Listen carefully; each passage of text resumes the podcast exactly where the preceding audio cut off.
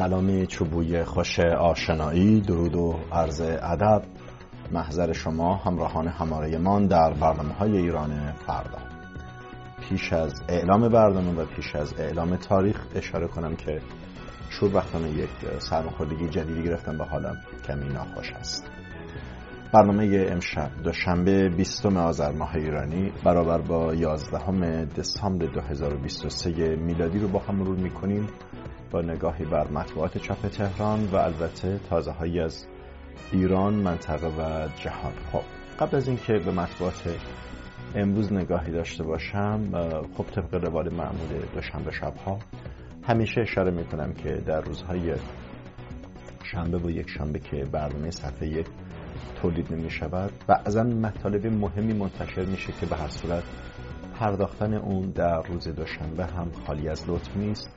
مشخصا این که یک موضوع مستمر روزنامه ها از شنبه تا دوشنبه هم هست. از جمله اونها گلایه هایی بود که آقای محمد جواد ظریف علیه مجلس کنونی داشت. خب بیان این تیپ مطالب عمدتا روی یا روی اظهارات آیت الله علی خامنی قرار گرفتن هستش. در واقع روزنامه ستاره صبح بوده که بخشای سخنان آقای ظریف رو منتشر کرده بود که ایشان گفته بود مجلس فعلی با مانع تراشی بر سر برجام ایرانیان رو از 100 میلیارد دلار درآمد محروم کرد. یعنی عملا مجلس کنونی با نوع سیاست گذاری های خودش و ایجاد مانع که همین مجلسی است که در واقع اصاره فضائل انقلابه توسط آقای خامنی به عنوان انقلابی ترین مجلس که با پایین ترین میزان مشارکت شهروندان شکل گرفته 100 میلیارد دلار به مردم ضرر زده. ظریف این سخنان رو در جمع زندانیان سیاسی قبل انقلاب بیان کرد. در هر روی آقای صالح آبادی مدیر مسئول همین روزنامه ستاره صبح خودشم دبیر کل انجمن زندانیان سیاسی پیش از انقلاب بوده و در جلسه حضور داشته. خیلی کوتاه بخوام اون چهار نکته رو که در واقع آقای ظریف گفته من دوباره اشاره کنم. چند تا نکته بوده؟ فقط هم بحث درآمد برجامی نبوده. گفته در شرایط کنونی نیاز به وسط بازی داریم. یعنی مدیریت میان مدار به ایشون خب اتهام مالکشی هم می‌زنن. جای دیگه گفته این بدترین مجلس پس از انقلاب هستش. همینطور آقای ظریف معتقد بود که اگر مردم در سال 98 پای صندوق رأی می آمدن نمایندگان فعلی انتخاب نمی شدن. اینجا اون بخش ناسلامتی افراد مثل ظریفه ناصالحن دروغ میگن. خود, خود آقای ظریف خوب می‌دونی که اصلا کسی نمون که از تیغ نظارت استثماری شورای نگهبان رد شده باشه.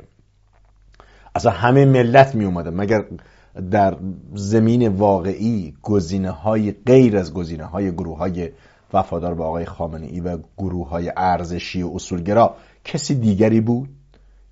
یعنی اینها کارشونه که همیشه مردم رو مقصر می‌بینند.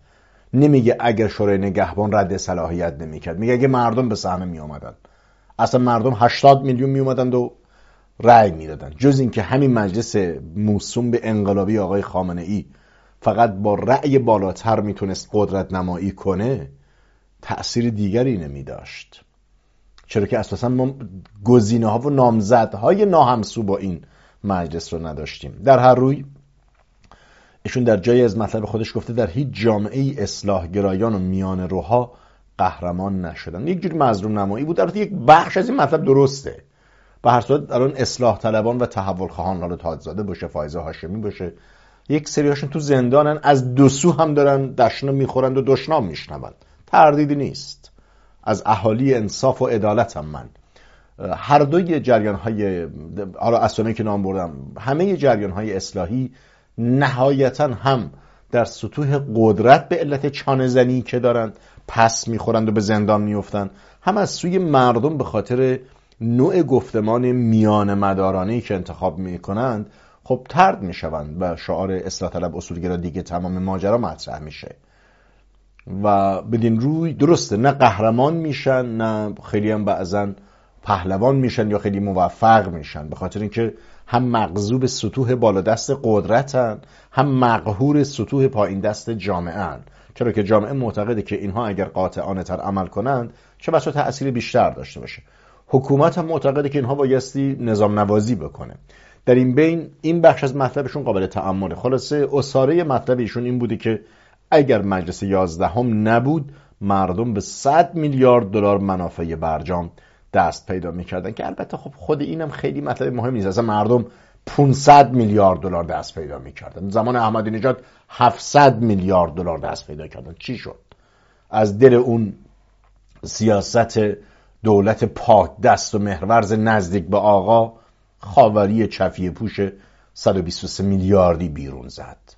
بسیجی اقتصادی بابک زنجانی بیرون زد. آقای ظریف ایناست که میگم بخش به ایشون اون واژه مالکش رو میگن به حق میگن. چون ایشون می‌دونه اصلا میگم 500 میلیارد دلار بیاد.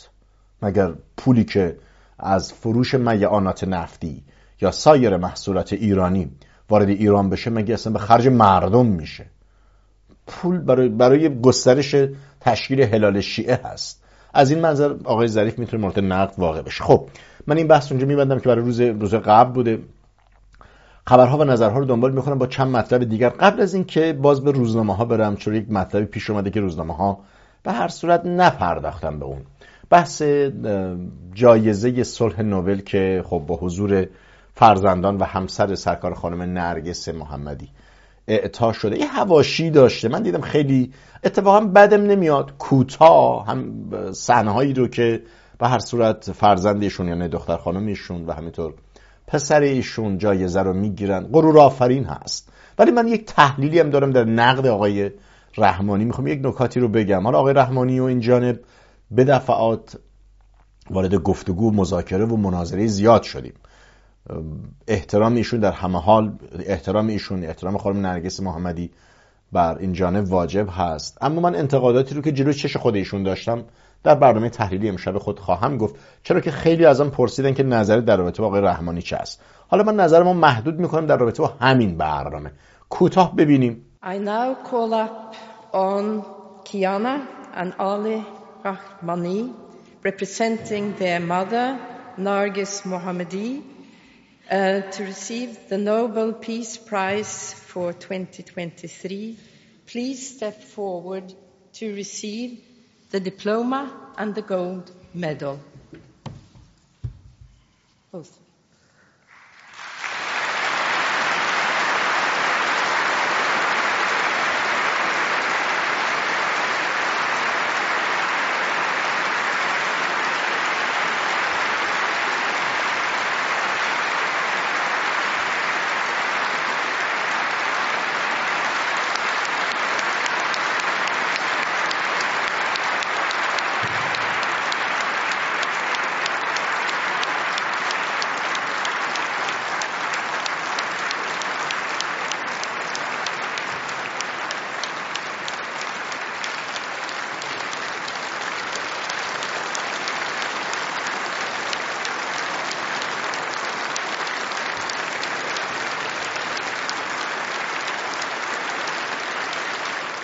خب صحنه هایی رو که می‌بینید مراسم اهدای جایزه نوبل صلح 2023 هست.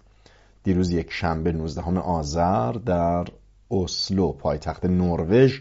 البته خب بدون حضور خانم نرگس محمدی که برنده این جایزه بوده برگزار شد. در این مراسم فرزندان نرگس محمدی فعال ایرانی زندانی جایزه رو به نمایندگی از مادرش دریافت کردند. در حالی که پیشتر نام نرگس محمدی به عنوان برنده این جایزه اعلام شد او به دلیل محبوس بودن در اوین قادر به شرکت در مراسم نشد. خب می‌بینید علی و کیانا رحمانی فرزندان دوقلوی 17 ساله نرگس محمدی که به همراه پدرشان در تبعید در پاریس زندگی می‌کنند. این جایزه معتبر جهانی رو در تالار شهر اسلو دریافت می‌کنند و پس از آن خطابه ای رو به نیابت از مادرشان در این محل ایراد کردند.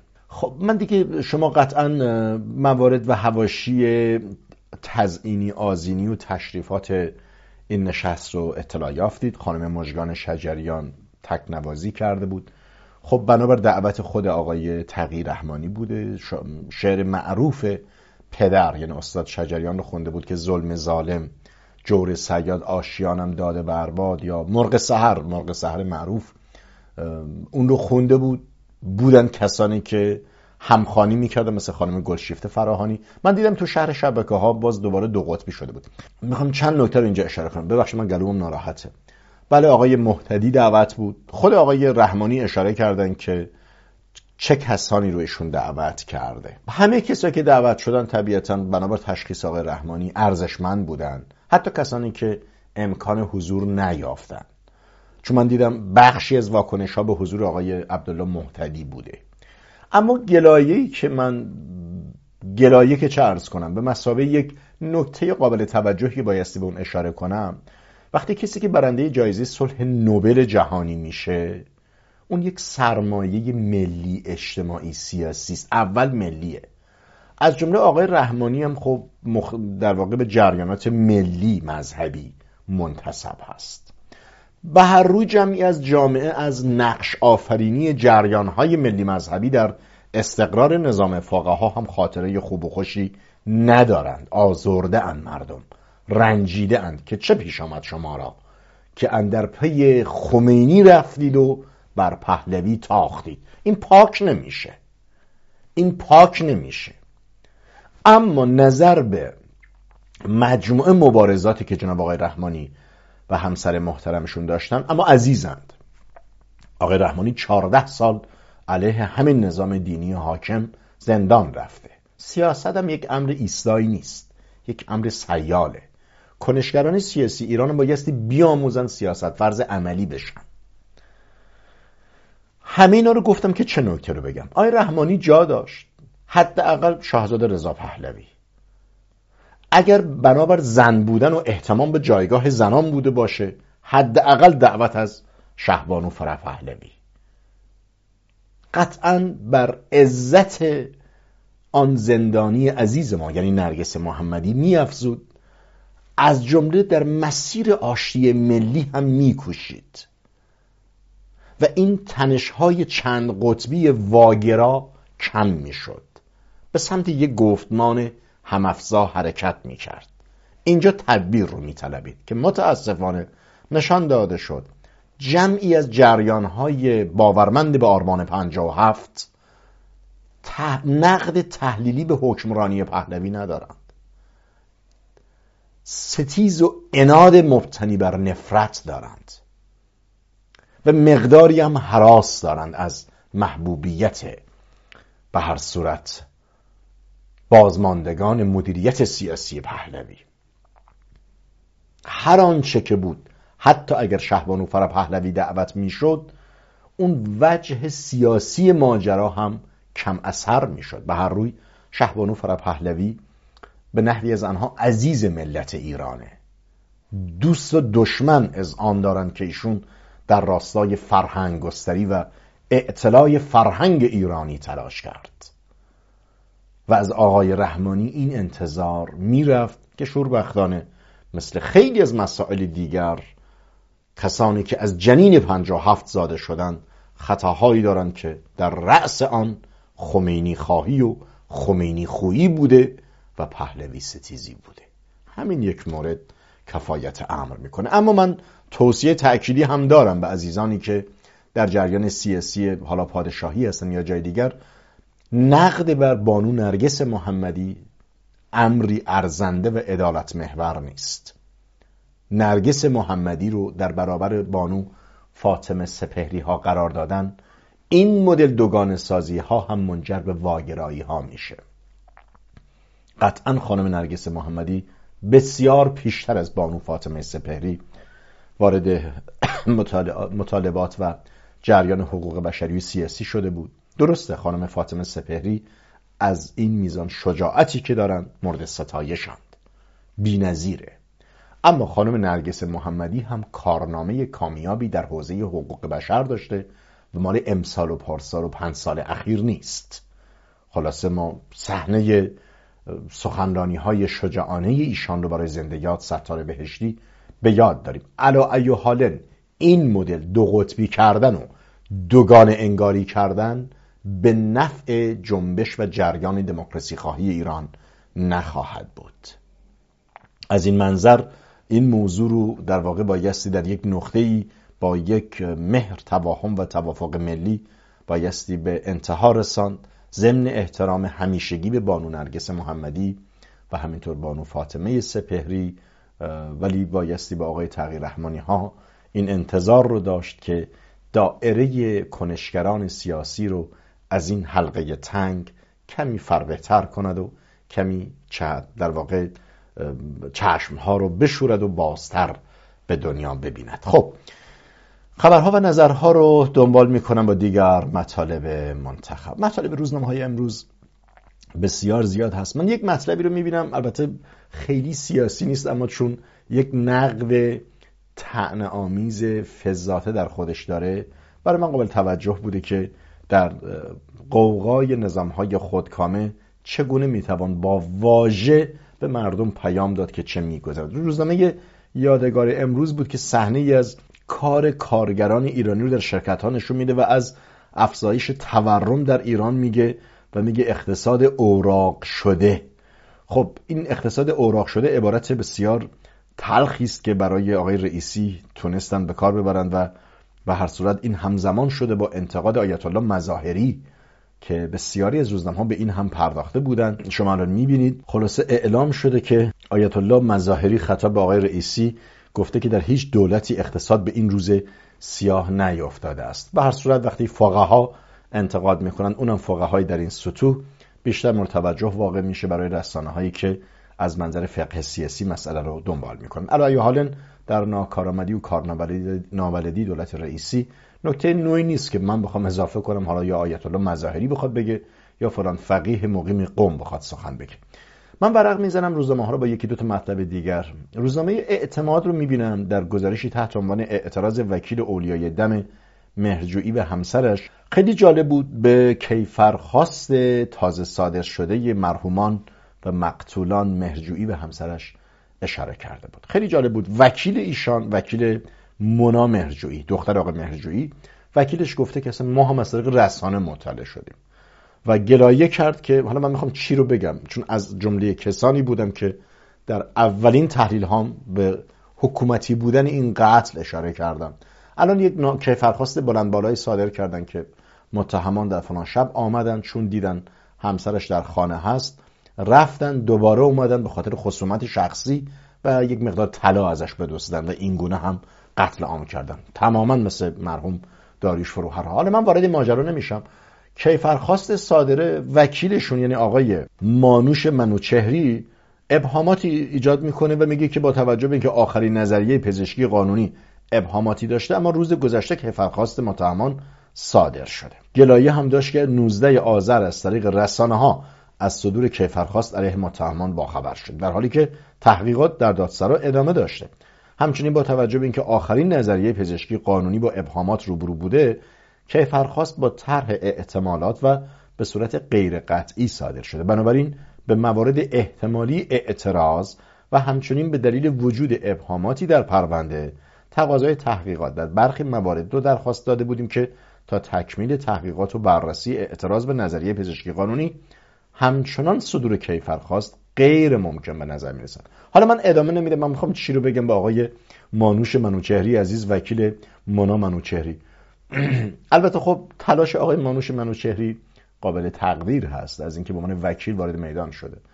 وقتی پروند وقتی قطع از اون متهمان که بنده خداها مثل همون خفاش شبی که به دفعات گفتم دادگاه برگزار کردن نیروی انتظامی قوه قضاییه چه بسا حتی قوه قضاییه نمی‌دانست.